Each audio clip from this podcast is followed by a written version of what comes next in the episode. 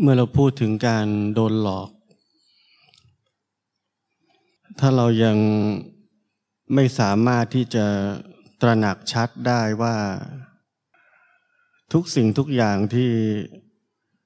เรารับรู้ และรับเข้ามา และนำมาใช้ชีวิตนำมาเป็นวิธีการใช้ชีวิต ตั้งแต่เด็กจนโต จนถึงอายุเท่านี้ ถ้าเรายังไม่ตระหนักชัดว่า กระบวนการของชีวิตที่เราใช้อยู่ทั้งหมด เป็นความหลอกลวง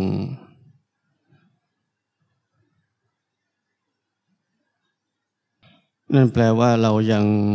ไม่ได้ก้าวเข้าสู่การปฏิบัติธรรมเลย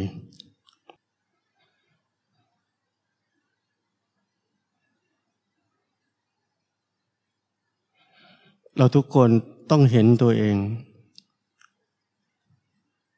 ถามตัวเอง ถามตัวเองจริง ๆ ว่าเราตระหนักชัด ว่าเนื้อหาทั้งหมด ที่เกิดขึ้นในชีวิตนี้ จริงๆเรายังไม่รู้ว่ามันคือสิ่งหลอกลวง เราต้องซื่อสัตย์กับตัวเองว่าจริง ๆ เราไม่รู้ แล้วเราคิดไม่ออกว่ามันหลอกลวงเรายังไง หรือเราถูกมันหลอกยังไง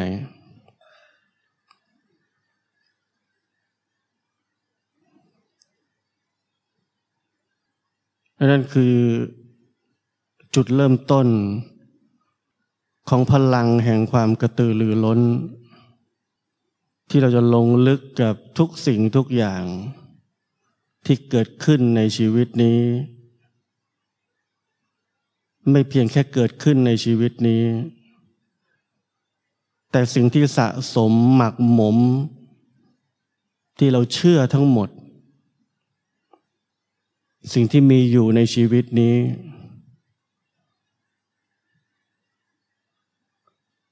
เราจะมีพลังแห่งความกระตือรือร้นที่จะสำรวจตรวจสอบว่ามันคืออะไรกันแน่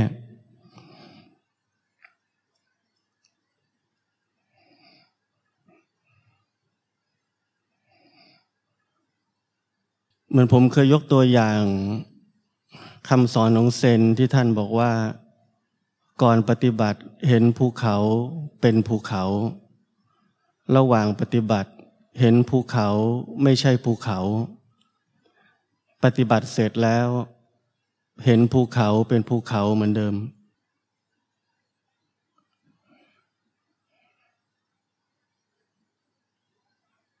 ท่อนสำคัญท่อนหนึ่งคือ ระหว่างปฏิบัติ เห็นภูเขาไม่ใช่ภูเขา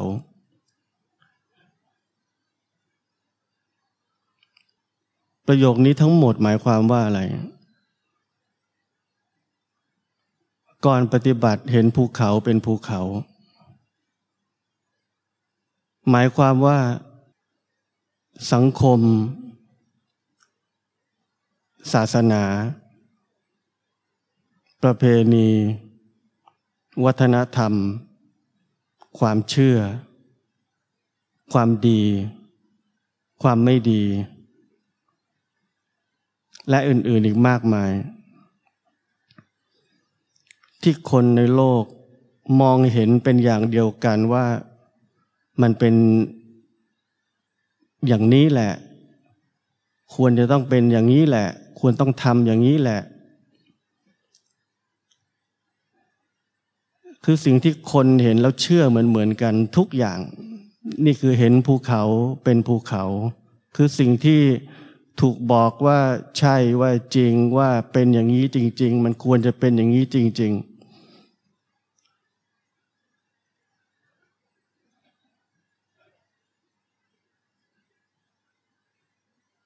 นี่คือก่อนปฏิบัติ เราทุกคนเห็นอะไรก็เห็นเหมือนๆกัน ดีก็ดีนี่ ไม่ดีก็ไม่ดีนี่ ประเพณีเขาทำกันมาก็ต้องทำไปสิ ศาสนา เป็นของสูง เป็นของบริสุทธิ์ เป็นของดีเลิศ ก็ต้องเป็นอย่างนั้นสิ นี่คือเห็นภูเขาเป็นภูเขา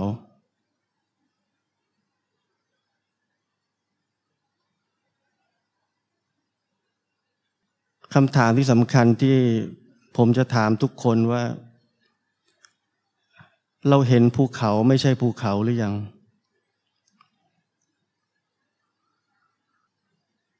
เราเคยเห็น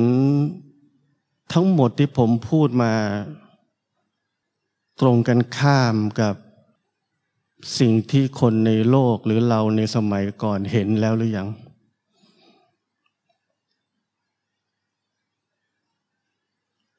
เราเคยเห็นภูเขาไม่ใช่ภูเขาแล้วหรือยัง และผมหมายถึงว่าทั้งหมด เนื้อหาทั้งหมดในชีวิตของเราไม่ว่าจะคือมุมไหน ซอกหลืบไหนก็ตามที เราสามารถจะเห็นมันไม่เหมือนเดิม คือตรงกันข้าม กับที่เราเคยเชื่อแล้วหรือยัง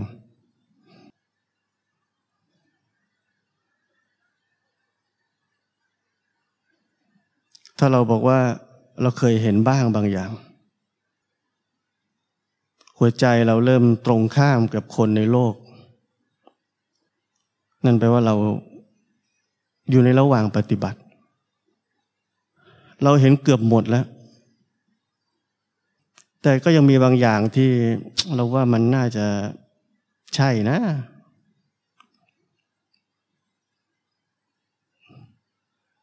นั่นก็คือระหว่างปฏิบัติ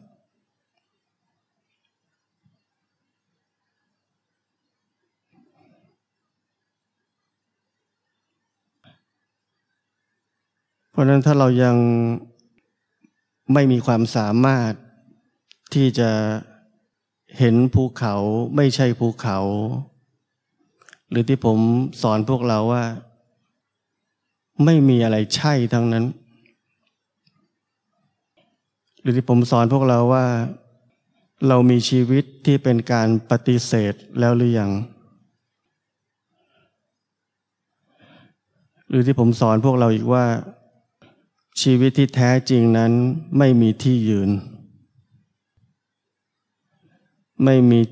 จุดยืนที่เป็นมั่นเป็นเหมาะว่าเราถึงแล้ว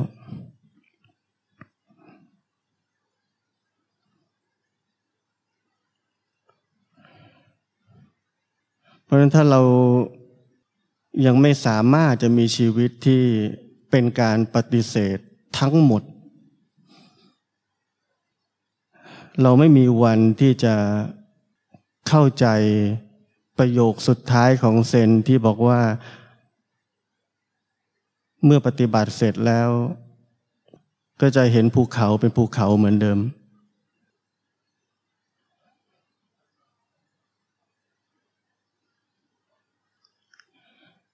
พวกเราได้แค่คิดตามว่าอ๋อเห็นภูเขาเป็นภูเขาเหมือนเดิม คือมีความหมายสักอันหนึ่ง เช่นคำพูดง่าย ๆ อันหนึ่งก็คือ สมมุติ วิมุติ กลมกลืน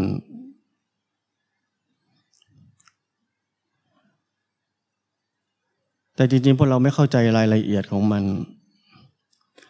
ลึกๆคำแปลของพวกเราก็คือ บุคคลคนนี้เป็นคนดี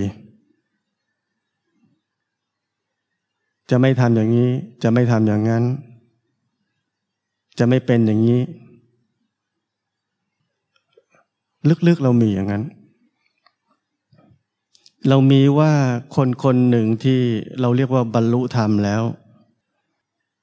จะเป็นบุคลิกสักอย่างหนึ่งที่เราเชื่อว่าควรจะเป็นแบบนั้น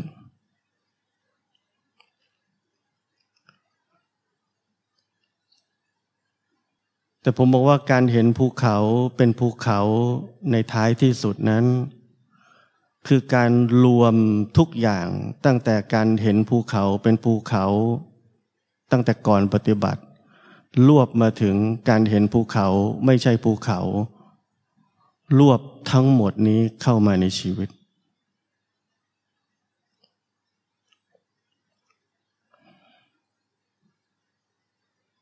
เราจะเห็นว่าประโยคแรกกับประโยคที่สอง เห็นภูเขาเป็นภูเขา เห็นภูเขาไม่ใช่ภูเขา มันเป็นของคู่ตรงกันข้ามกัน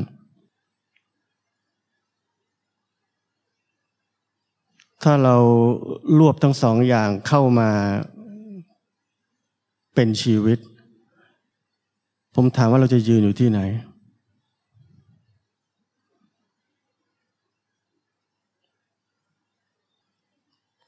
ถ้าเราจะเลือกจะยืนอยู่ที่ไหนที่หนึ่ง อีกที่หนึ่งจะเป็นสิ่งที่ผิด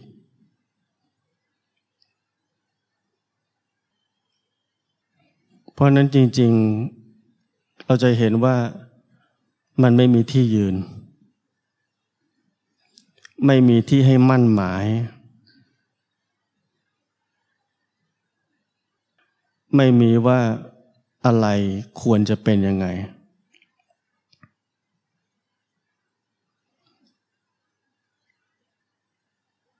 แต่เรานักปฏิบัติธรรมมีความเข้าใจผิด ถ้าเราพูดในหัวข้อวันนี้ก็คือ เราโดนหลอก เราโดนหลอกว่าถ้าวันหนึ่งเราบรรลุธรรม เราจะอยู่ในที่ที่หนึ่ง เช่น เราไม่มีกิเลสแล้ว เราบริสุทธิ์แล้ว เราไม่ปรุงแต่งแล้ว เราพ้นทุกข์แล้ว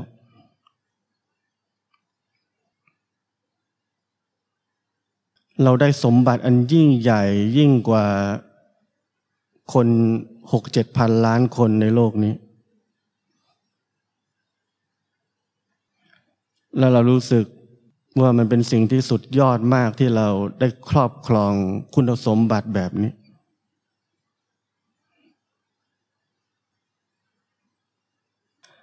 เราได้กลายเป็นคนใหม่ มีคุณสมบัติใหม่ และเรามีความคิดเห็นต่อคุณสมบัตินี้ว่า เป็นคุณสมบัติที่ถูกต้อง เป็นคุณสมบัติที่ดี และชีวิตของมนุษย์ควรจะเป็นแบบนี้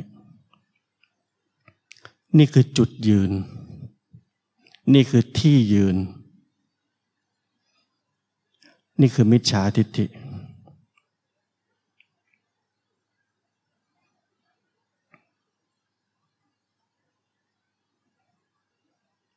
เพราะฉะนั้นสิ่งที่เราไม่เคย รู้หรือเข้าใจเลยคือ ถ้าเราพูดถึงคำว่าบรรลุธรรม บรรลุธรรมไม่ใช่จุดสิ้นสุด ไม่ใช่ที่ยืนสักที่หนึ่ง ที่เราจะไปถึง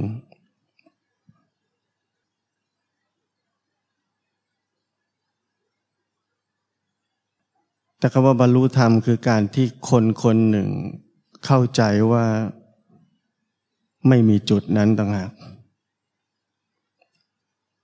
และไม่ใช่เรื่องแบบนั้น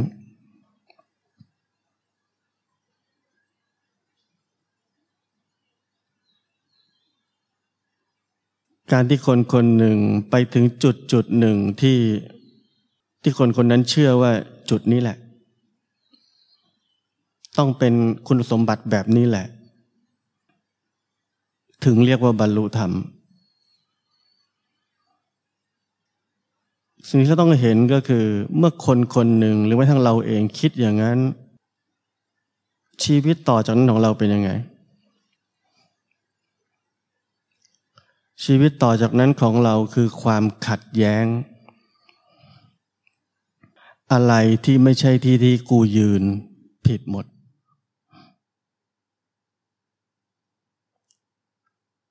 และเมื่อชีวิตมีความขัดแย้ง ธรรมชาติของมันจะก่อให้เกิดความทุกข์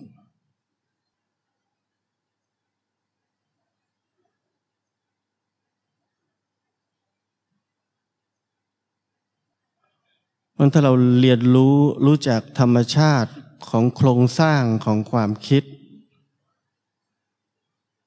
ของจุดยืน ของการมั่นหมายว่ามันควรจะเป็นอย่างนี้ ถึงจะถูก ถ้าเราเคยเห็นธรรมชาติเหล่านี้ทั้งหมดเราจะรู้ว่ามันคือต้นเหตุของความทุกข์แล้วถ้ามันคือต้นเหตุของความทุกข์ มีใครจะไปที่นั่นไหม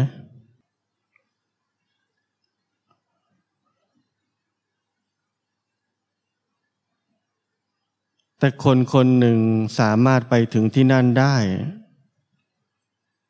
และไม่มีความทุกข์ ด้วยกำลังของสมาธิที่ตัวเองสร้างขึ้นมา หล่อเลี้ยงจิตนี้เอาไว้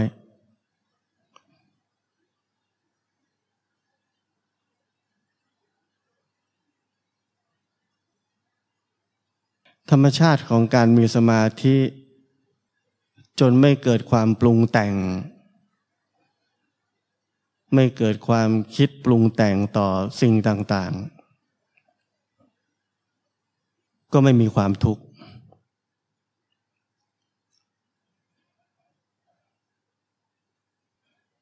และเพราะคนเราเชื่อเรื่องแบบนั้นว่า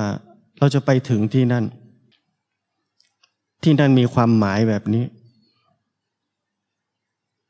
ไม่ปรุงแต่งไม่ทุกข์ ไม่มีกิเลสบริสุทธิ์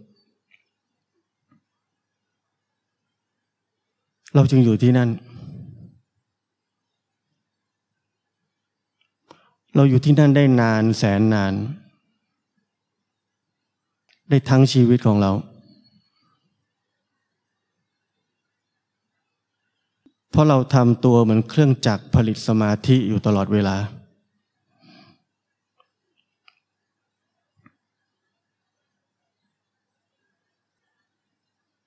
และธรรมชาติของมัน ทำงานและให้ผลได้แบบนั้นกับชีวิตของคน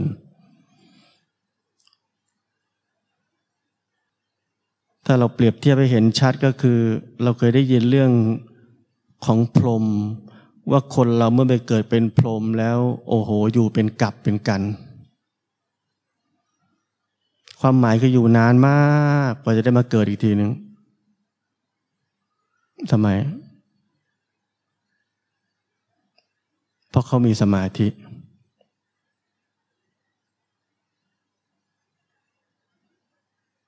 เพราะนั้นชีวิตสั้นๆคนคนหนึ่ง ถ้าฝึกสมาธิ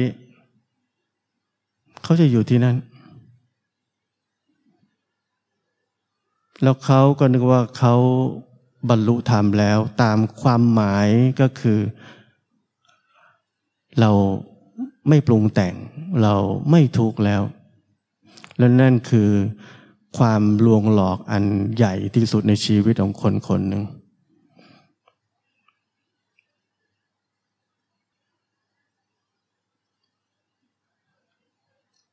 อันนี้คือความหมายที่ทำไมหลวงปู่ดูลถึงเคยพูดว่าครูบาอาจารย์ใหญ่ ๆ ส่วนใหญ่เป็นผีใหญ่ เพราะโครงสร้างของมิจฉาทิฏฐิมันหลอกมนุษย์เราแบบนี้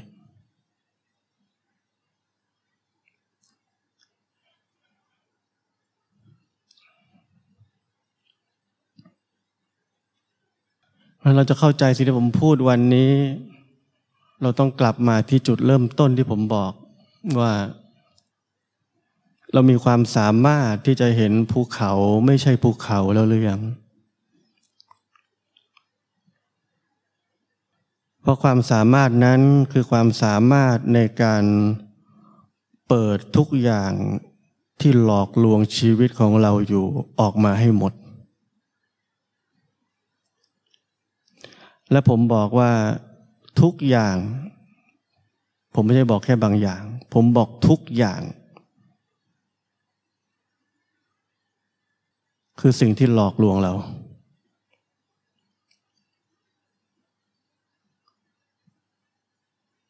และสิ่งที่ยากที่สุดที่เราเข้าใจไม่ได้ว่ามันหลอกลวงเรายังไงคือคำว่าดี หรืออะไรก็ตามที่มีเนื้อหาสาระ ที่ถูกแปลไปหรือให้คุณค่าและความหมายว่ามันดี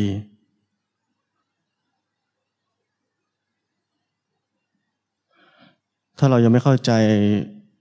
ว่ามันหลอกเรายังไง หรือมันมันจริงไหมที่มันหลอกเรา ผมมีตัวอย่างของคำสอนของเซนอีกอันหนึ่งที่ผมคิดออกคือ บุคคลที่นั่งข้างหลังผมเป็นคนดีไหม บุคคลที่นั่งข้างหลังผมคือพระพุทธรูป คือตัวแทนของพุทธเจ้า เซนบอกว่าถ้าพบ ระพุทธเจ้า ในระหว่างเส้นทางการเดินเส้นทางนี้ ให้ฆ่าทิ้งเสีย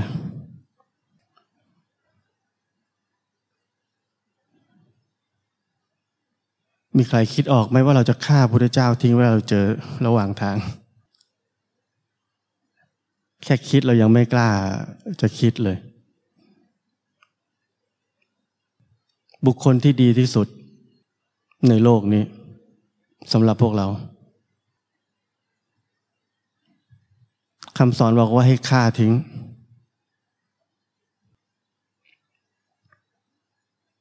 นี่คือตรงกันข้าม ตรงกันข้ามกับที่เราเชื่อ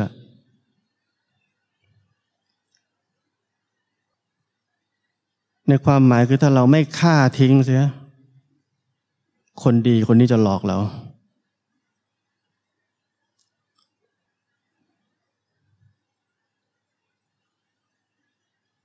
ถ้าผมจะขยายความเพื่อปลอบประโลมใจคนดี ผมจะบอกว่า โอ้ท่านไม่ได้หลอกเราหรอก ความโง่ของเราเองยึดท่านเลยหลอกตัวเอง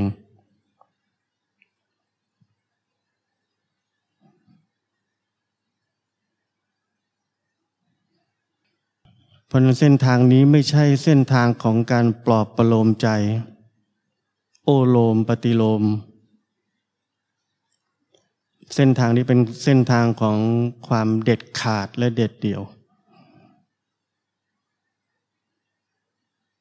และความเด็ดขาดและเด็ดเดี่ยว ไม่ใช่ความแข็งกล้าวแต่เป็นหัวใจที่ มีปัญญาอย่างยิ่งที่พร้อมจะเปิดเผย ทุกสิ่งทุกอย่างที่ตัวเองเชื่อ เปิดมันออกมาว่ามันคืออะไร และการเปิดนั้นต้องใช้ปัญญาอย่างยิ่งและในปัญญานี้หมายถึงสติ หมายถึงสมาธิ หมายถึงความเพียร หมายถึงฉันทะ หมายถึงความอึดถึกทน หมายถึงความแน่วแน่ ที่จะฝ่าทุกอย่างลงไป โดยไม่ให้ความคิด ความรู้ ความจำความเชื่อใด ๆ เกี่ยวกับ ดีศีลธรรม จัญญา ทุกสิ่งทุกอย่างเข้ามาแทรกแซง การฝ่าลงไปค้นพบความจริงของสิ่งเหล่านั้น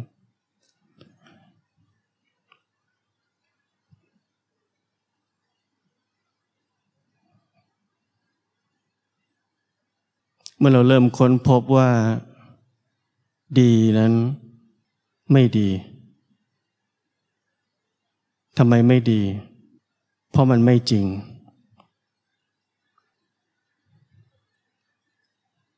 เมื่อเราค้นพบว่าไม่ดี ไม่ใช่ไม่ดี แต่มันคือจริง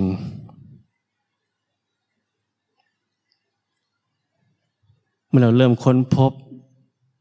ความจริงแบบนั้น ชีวิตเราจะเริ่มเปลี่ยน ชีวิตเราจะเริ่มเรียกว่าตาสว่างขึ้น เราได้เริ่มลืมตาขึ้นจริง ๆ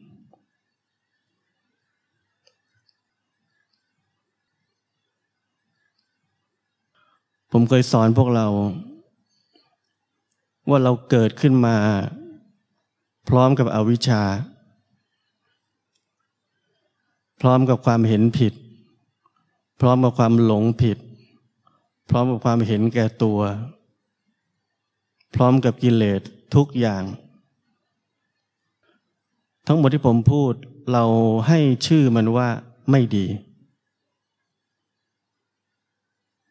แล้วเราโตขึ้นมา สังคมบอกเราว่าทั้งหมดนั้นน่ะไม่ดี ทีนี้เราไม่อยากมีแล้ว เราอยากเป็นคนดี ในแบบที่สังคมบอก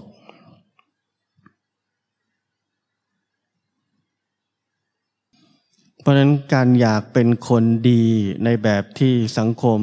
ให้กรอบ ให้ไอเดียให้ความคิดเรามา เห็นไหมว่ามันไม่จริง แต่ไอ้ที่มันเกิดขึ้นมาพร้อมชีวิตเรานี่แหละที่เราบอกว่ามันไม่ดีเราไม่อยากมีมันเลย นี่คือจริง เพราะฉะนั้นผมบอกว่าดีมันไม่ดียังไง เพราะคำว่าดีนั้น ที่เราถูกสั่งสอนมาว่าควรจะเป็นอย่างนั้น มันเหมือนเรือสปีดโบ๊ทที่พาเราวิ่งหนีความจริงตลอดชีวิตถ้าเราไม่ยอมอยู่แพ้เก่าๆของผม เราจะวิ่งหนีไปเร็วมาก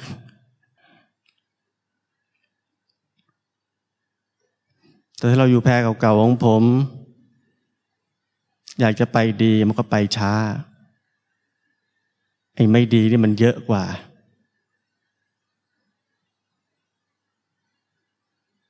เราจึงมีโอกาสที่จะซึมซับว่า อืม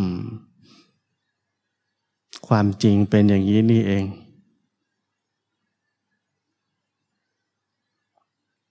กูคือไม่ดี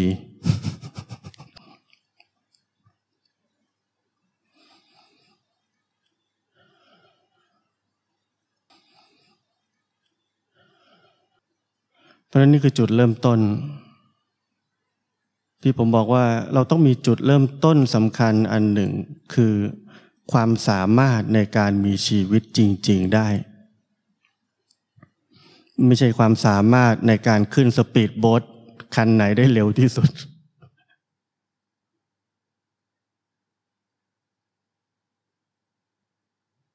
และจุดสำคัญที่ผมบอกว่าเมื่อชีวิตเป็นจริงได้ ชีวิตทั้งหมด จะเป็นการปฏิบัติธรรมด้วยตัวมันเอง นั่นหมายความว่า การปฏิบัติธรรม ที่เราเคยเรียนมาทั้งหมด ไม่ว่าจะคืออะไรก็ตาม มันไม่ใช่เป็นอีกกิจกรรมหนึ่งของชีวิต ว่า โอ้เราต้องมีสตินะ เราต้องมีสมาธินะ เราต้องเจริญปัญญานะ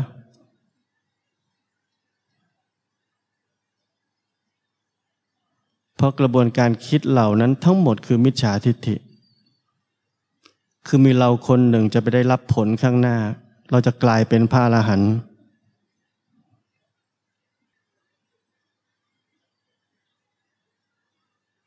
แต่ถ้าเราอยู่ในกระบวนการ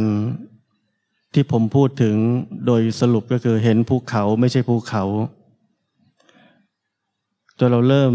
แจ่มแจ้งกับชีวิตมากขึ้นว่าอะไรจริงอะไรไม่จริง จนสามารถจะมีชีวิตจริง ๆได้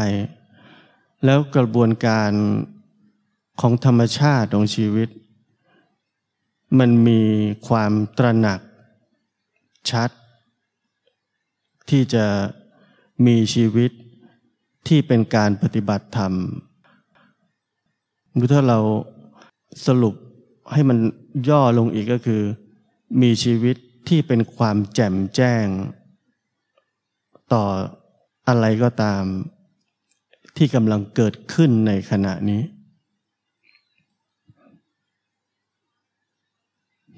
เราไม่สามารถจะหยุดกระบวนการของชีวิตที่เป็นการปฏิบัติธรรมได้เลย นี่คือการปฏิบัติธรรม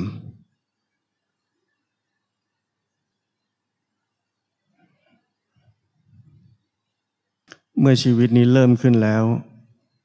ไม่มีอะไรหยุดมันได้ แต่ถ้าการปฏิบัติธรรมนั้นเป็นกิจกรรมอีกกิจกรรมหนึ่งในชีวิต ความรู้สึกของเราก็คือ โอ้แย่จังวันนี้ไม่ได้ปฏิบัติเลย โอ้วันนี้ปฏิบัติน้อยไป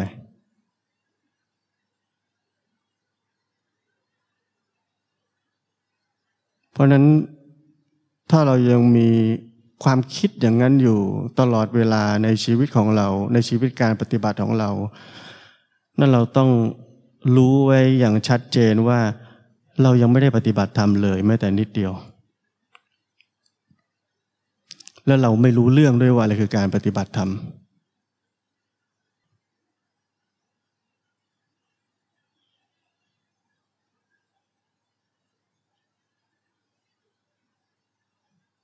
และกระบวนการแจ่มแจ้งชีวิต ไม่ใช่เรื่องตื้นๆ ที่เราจำคำสอนบางอย่างมา เช่นเอาแค่รู้ ดูเฉย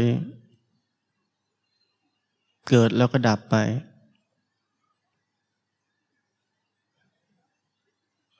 เราจะเห็นว่าที่เราพยายามทำทั้งหมดก็คือจริง ๆ เราฟังและจำมา แล้วถ้าเราเห็นตามนั้นได้ เราก็รู้สึกว่าโอ้เราปฏิบัติถูก ซึ่งมันเป็นการปฏิบัติที่บ้องตื่นมาก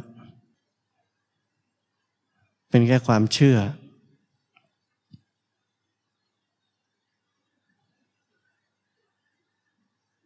ความแจ่มแจ้ง ถ้าผมถามว่า ผมว่าเราทุกคนเคยโกรธ โกรธนานด้วย แล้วก็ไม่หายโกรธ มีแต่อยากจะโกรธเพิ่ม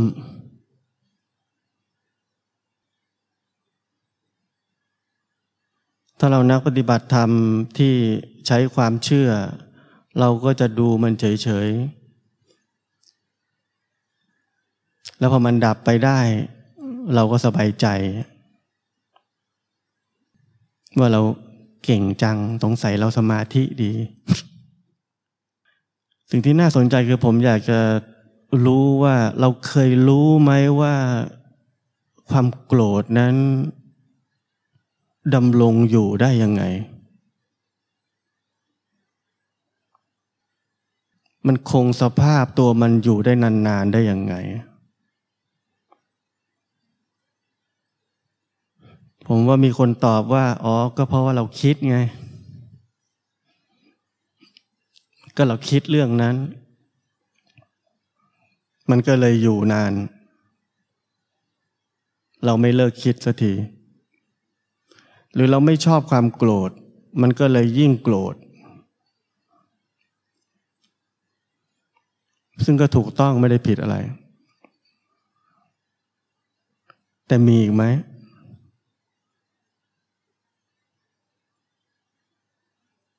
เข้าใจความหมายผมจะบอกไหมว่า เราไม่สามารถที่จะใช้บทสรุปที่เราเคยได้รับหรือเคยเห็นในอดีต แล้วเอามาใช้ในปัจจุบันนี้ ทุกครั้งของความโกรธหรือความอะไรก็ตามที เราจะต้องแจมแจ้งมันใหม่ทั้งหมดเหมือนเราไม่เคยรู้จักมันมาก่อนเลย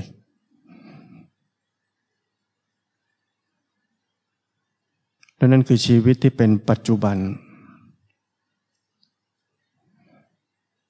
เหมือนเด็กได้ของเล่นใหม่ เราจะรู้จักมันใหม่ทั้งหมด แล้วเราจะพบมุมใหม่มากกว่าที่ผมพูด เมื่อกี้นี้ที่เราอาจจะเคยได้ยินคนอื่นพูดมาเยอะว่ามันดำรงอยู่ได้เพราะอะไร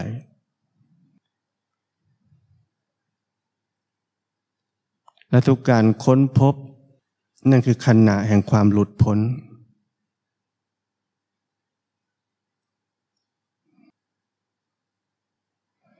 เราเนึกไหมว่า เราอาจจะเคยเห็นความโกรธเกิดแล้วดับ หรือว่าแจ่มแจ้งในตามบทสรุปที่เราเคยจำได้ แต่เรารู้สึกไหมว่า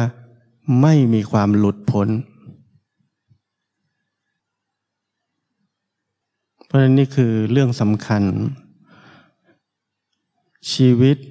ที่เป็นการปฏิบัติธรรมนั้น ลึกซึ้ง สดใหม่ ละเอียด ไม่ใช่แค่เรื่องของการทำตามๆกันไป แบบคนซื้อบื้อซื้อบื้อ